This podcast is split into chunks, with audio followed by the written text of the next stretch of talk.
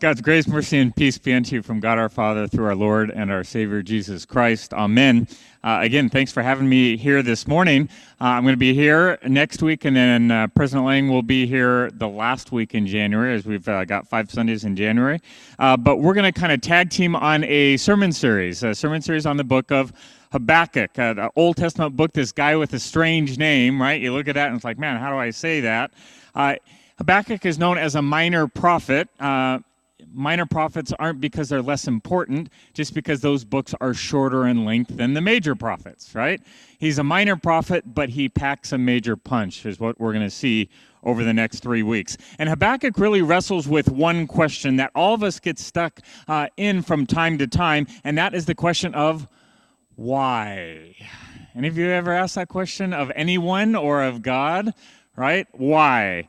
Uh, question comes in all kinds of forms. Um, could be, why is the world so messed up? Right? Uh, why is my family having so many problems? Why doesn't my spouse understand me? Why is the person that I love suffering? Uh, why, why, why? We can fill in the blanks, right? It really boils down to this form. Why, God, if you are so good, are you not doing something about this fill in the blank right now? Perhaps you can relate to this question. Uh, and the goal for our three weeks, uh, as we kind of walk through the three chapters of Habakkuk, uh, is for us to learn how to frame such questions of why and walk through such seasons uh, in our lives when we're dealing with those, uh, to do that in a way that is healthy. To do that in a way that is biblical and in a way that is grounded in Jesus, and in the end, uh, in a way uh, that moves us from a place of being troubled by our questions of why uh, to, to being triumphant in faith and continuing to keep our eyes focused on the author and perfecter of our faith in Jesus. And that's really what we're going to see in the book of Habakkuk. Uh, you see uh, Habakkuk being moved from troubled by his questions of why to the end of the book that we'll see in a couple weeks, uh, being triumphant in his faith. Uh, there are some people in this world who are unwilling to admit that their life is kind of a mess. right?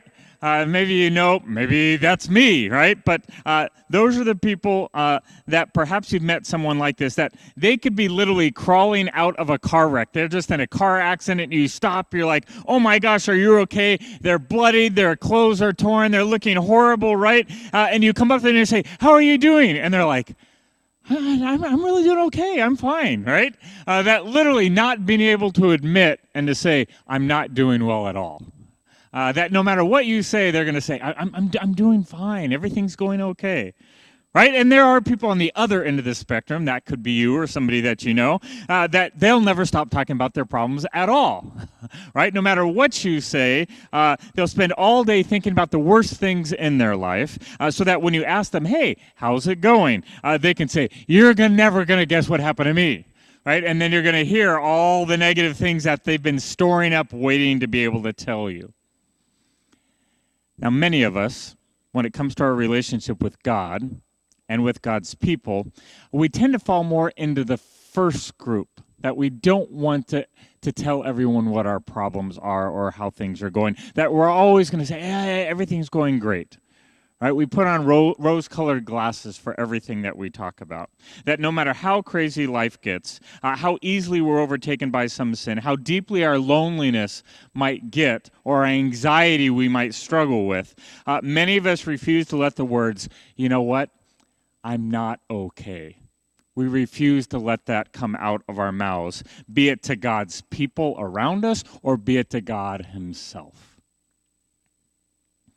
And here's what you need to know. And this is really the major teaching for this morning. We're just going to kind of circle around this point uh, for our time together.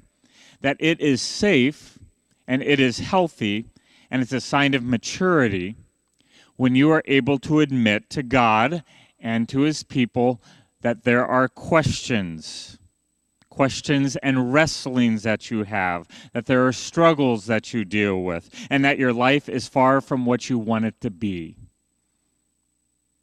I'm going to say that again, since this is the major point, right?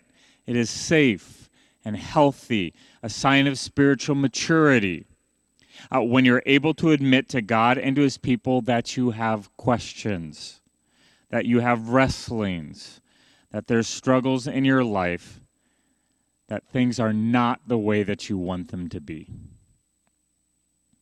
Now, as a prophet, Habakkuk was a prophet, and he really had one job, and his job was to protect protect God's people. Now, he went about that in a different way. Kings, right, would protect God's people using his army. They would govern well, right? But prophets protect God's people through their mouths, right? By what they speak.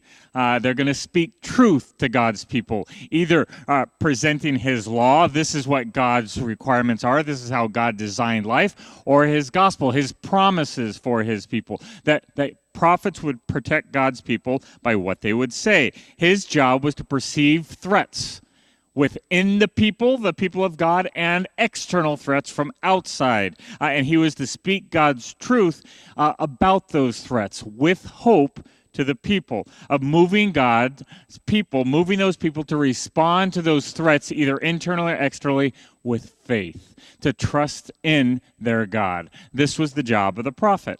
And Habakkuk prophesied in the mid to late 600s before Christ, right? We're Old Testament. And he could sense in the people of God that things were not very good at the time. And as his job as the prophet, he's like, hey, I need to speak up about this, right? Internally, he could sense that God's people had abandoned any sense of faithfulness to their God. They were kind of like, hey, we're doing our own thing now, right? Uh, leadership had become uh, corrupt as well in that time. And he's looking at this going, this isn't good and externally, outside of the people of God, outside of uh, Judah, uh, uh, there was threats from other nations, and they're like, "Hmm, we're this little old nation here, and there's these big old bad nations around us. Uh, there's a threat there as well." So he's concerned about all this that's going on. And if you remember God's people, there was the northern kingdom and the southern kingdom. And the northern kingdom, eventually they, they had been taken over by this big bad nation called the Assyrians that came and just decimated them. Now Habakkuk is prophesying to Judah, the southern kingdom, that they're small. And now he sees this big bad nation, the Babylonians, and he's like, hmm, we've got internal problems, we've got external problems. I probably need to speak up about this, right? To protect the people. So Habakkuk knew that this de- deterioration internally, what's going on, all this corruption that's going on, uh, this left his people vulnerable to attack externally. So he did what any good prophet would do he opened his mouth, he spoke up. But here's the unique thing about Habakkuk. Most prophets, when they speak up in the Old Testament, we see they speak up to God's people. They open their mouth and they talk to the people. But Habakkuk doesn't do that. He opens his mouth, and who does he talk to? He talks to God. the whole book is just this dialogue of Habakkuk's going to God. And he's going, hey, we got all these issues, your people, the internal, external, I'm coming to you. And he comes to God. He writes, he writes, he speaks exclusively to God. And really what we have is Habakkuk crying out to God. God, why is this going on? About all that he sees, all the questions that he has, his personal frustration, his anger that he has, this situation at hand, he's frustrated about that, and it's a very personal and honest look at Habakkuk's heart as he pours that out to God. So, what Habakkuk did is that he threw his frustrations not at the people, but he threw his frustrations at the feet of God. Listen again, chapter 1, verses 2 through 4. Right? This is Habakkuk's first kind of complaint, his prayer here. O Lord, how long shall I cry for help, and you will not hear? Oh, I, or cry to you violence, and you will not save. Why do you make me see iniquity? And why do you idly look at wrong? He's like, What are you doing? Sitting around. You see all this? You're not doing anything, right? Destruction and violence are before me, strife and contention arise. So the law is paralyzed, right? Things aren't going the way they should. Nobody's doing anything about this. And justice never goes forth. For the wicked surround the righteous, so justice goes forth perverted. Hmm. You're not very happy, right? So, when was the last time you got angry at God? When was the last time you got angry at God? Not angry uh, in a sense at God where you're frustrated or pout in the corner, but in a sense of angry with God, where you actually express your frustrations to Him in a prayer that extols all your anxiety, that, that speaks all your frustrations. Uh, maybe it's on a Sunday morning when you're literally singing praises to Him, but there are tears running down your face, or just those things stirring up inside of you because of the issues that you have with Him. Have you ever done that? Some of us who were raised in the Christian faith may have grown up with a really backward idea that it's never okay to complain to God, that it's never okay to speak our frustrations directly to Him. But see, that's the, the really neat thing about Habakkuk. He reminds us that it's, it's safe for us to wrestle with our whys uh, and that we uh, have the freedom to respectfully and yet honestly throw our frustrations at the feet of our Heavenly Father, uh, which is, by the way, a true dynamic in any healthy relationship, right? In any healthy relationship, uh, and our relationship with our Father is a good one, right? He's a good Father, it's a healthy one. In any relationship made in the image of God, uh, you should be able to open your heart and express your frustrations without fear of re- repercussions for simply being honest right? You actually love having people in your life that you can do that with. Uh, and maybe sometimes you play unfair games with God. Uh, the same games that you play with other people in your life. Uh, where rather, uh, when you are deeply frustrated, rather than say what you're frustrated about to that person, right? Uh, rather than actually come out and say, I'm really frustrated about this, you simply wait for that person you are mad at to figure it out, right? It's kind of like, I'm going to walk around, I'm going to be frustrated. I never do this at all, especially with my wife, right? right? Right? Uh, you, you kind of like, and they're like, Is there anything wrong? And you're like, no, nothing's wrong, but of course there is, right? As you're kind of stewing around and waiting for them uh, to kind of pull that out of you, to notice and drag it out of you. And until that time, you simply sit and silently stew, and you convince yourself that you are punishing them for all those, those frustrations that you have, yet all along, the only person you are harming is yourself. Right? And in reality, we can look at that and go, okay, that's immaturity, and we all deal with that.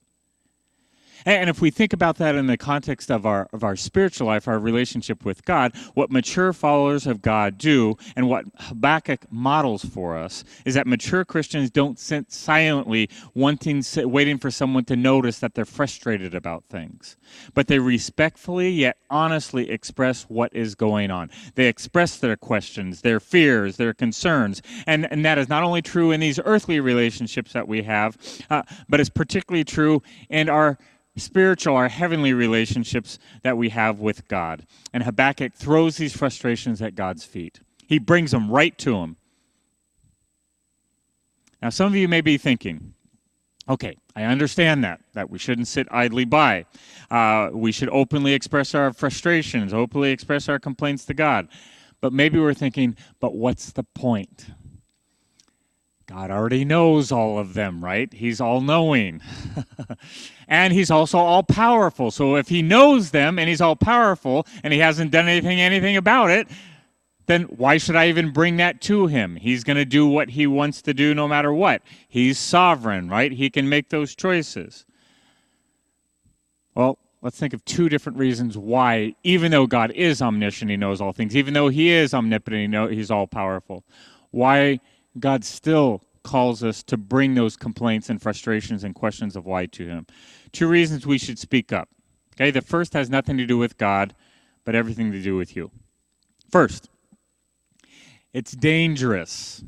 Okay, it's dangerous for you to keep your questions and your frustrations hidden away. Uh, and this is dangerous because three different things kind of build up in you.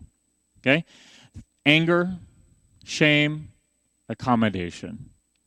Let's look at each of those. When we keep out questions and frustrations lock away, uh, we begin to become angry that that question hasn't been answered yet. all right, I'm not going to say anything about it. And then all of a sudden it just kind of builds up because, God, why haven't you dealt with this on whatever timeline that you have? Then, because of that, we start to feel shameful because we actually feel angry. right? Then we're angry, and now we're fighting with each ourselves, kind of going, "Well, man, I feel I shouldn't be angry about this," and da da da. Now we're feeling shame that we heap on ourselves, uh, that that we haven't found a solution for it, or that we are even angry at the situation. And then, lastly, and most dangerously, we begin to accommodate that issue or those questions we're struggling with in our lives we figure out a way just to live with it and put up with it, keep our lips sealed about it, and never deal with it. And that anger and the shame and the accommodation continue to grow. We never deal with it. And the space begins to grow between me and the one I'm talking to about it, whether it be another person or whether it be God Himself. That space continues to grow. It always happens. Okay, that's the first reason we need to speak about those questions that we have. Second reason, you should speak up to God about your questions, your frustrations, because He has promised to hear you and He has promised to respond to you. Okay, don't believe me? Listen again. Jesus' words, Matthew 7 9 to 11. He says, Which of you, which one of you, if his son asks him for bread, will give him a stone? Or if he asks for a fish, we'll give him a serpent. If you then, who are evil, know how to give good gifts to your children, how much more will your Father who is in heaven give good things to those who ask him? Right? Jesus is basically saying, hey, even a wicked person will give his kid, right, what they need most of the time. So don't you think God, who is a better parent than you or I could ever be, right? Uh, will hear you and respond to you and give you what you need when your questions and your doubts arrive. Right? And Jesus says the answer is yes. Listen to this from the book of Hebrews. Since then we have a great high priest who has passed through the heavens, Jesus, the Son of God, let us hold fast to our confession. For we do not have a high priest who is unable to sympathize with our weakness but one who is in every respect has been tempted as we are, yet without sin. Let us then with confidence draw near to the throne of grace, that we may receive mercy and find grace to help in time of need. Right here, I mean, the writer of the Hebrews is saying, The Lord is here. Jesus has opened up the way don't just hold those things in, but bring those things to the throne of grace. Jesus has become our great high priest, right? He's the one who grants us access to the Father's goodness. This is the key point, right? That Jesus Christ the Son grants us access to the Father's goodness. We don't have to fear going to Him with all these questions and frustrations. That through Jesus' death on the cross, He forgives all the stuff that separates us from our Father. Uh, he shows us his empathy for us. He understands that. He's walked in our shoes. He assures us that God the Father will give us good things every time we draw near to Him. Every time. Here's my question Do you believe that? Do you believe that with your doubts and your questions, as you turn them over to your Heavenly Father, that He will hear you and respond to you? Because that is Jesus' promise. Do you believe that? Good. Because now here comes the hard part. Having called out to him, Lord, here's my frustrations, my questions, my anger, all these things, to go to him as Habakkuk does. There's only one thing left. We listen and submit to the answers that come from him. Having poured out our frustrations, we must listen and to submit for his answers. And that word submit is really really important here. Or earlier we sang a song that said surrender, right? think, think about that same word. That God is not in the business of telling us things we want to hear. he tells us what we need to hear. God is not a genie in a bottle who does for us what we demand, but does what his righteousness desires. Here's what that means. You will cry out to God with your frustrations. You'll bring them to his to his feet before him. Uh, and he will tell you what you need to hear. But here's the truth. Sometimes what we need to hear are not explanations to the why, but promises, even in the midst of those whys and frustrations. You will want explanations, but God does not owe you one. He will give you his promises, and we can submit to those and we can trust in those.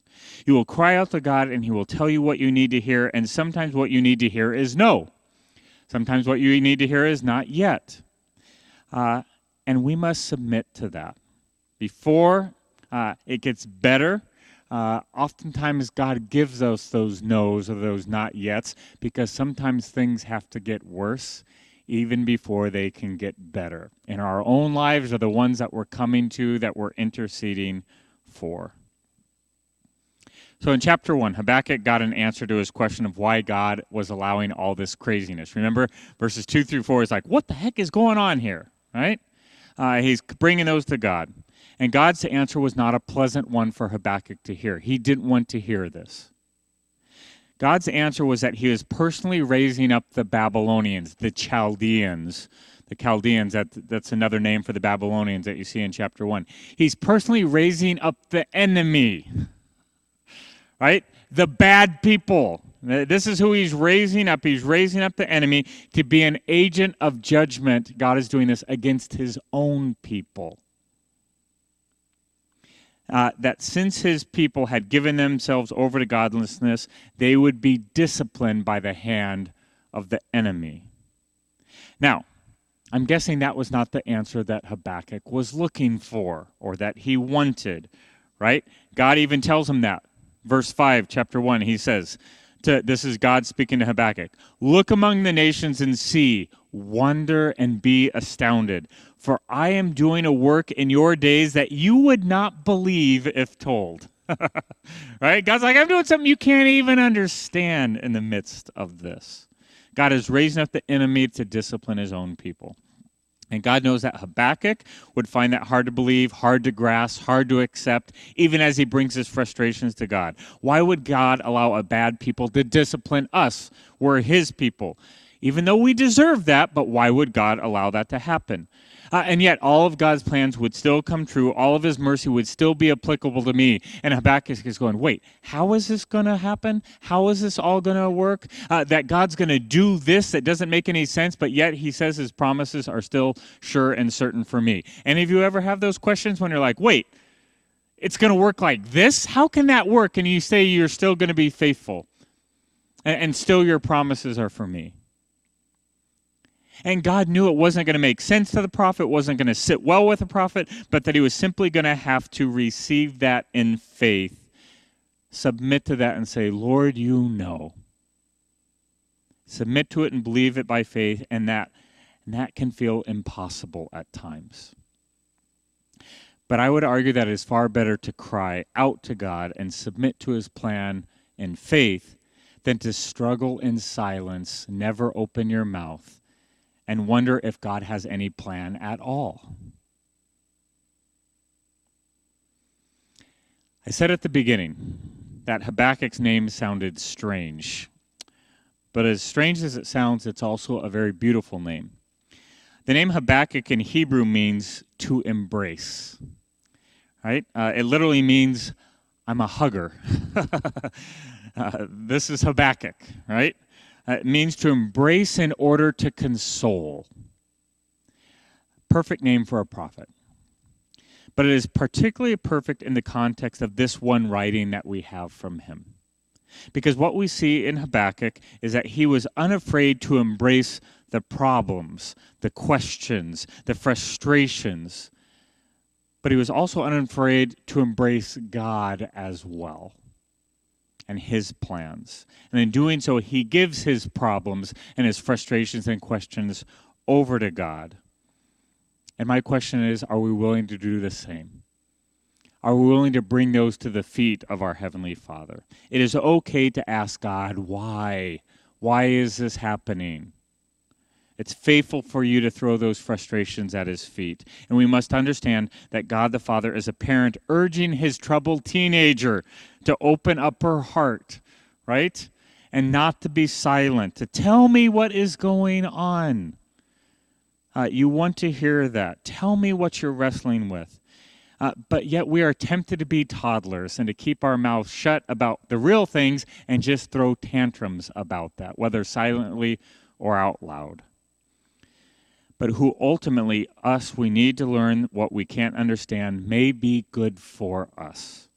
And the promises that God speaks to us, that they are best for us, and that we must learn to submit to Him as our good, good Father as our parent who loves us, and we do that in faith. When we don't understand, yet we cling to Him. He is good, and His promises are sure. It's not easy, but yet He continues to chase after us. And that's what we're going to continue to talk about for the next two weeks. Let's pray. Lord, we give you thanks and praise that we can come to you with our whys, our frustrations, our fears, our anxieties, our complaints, our questions.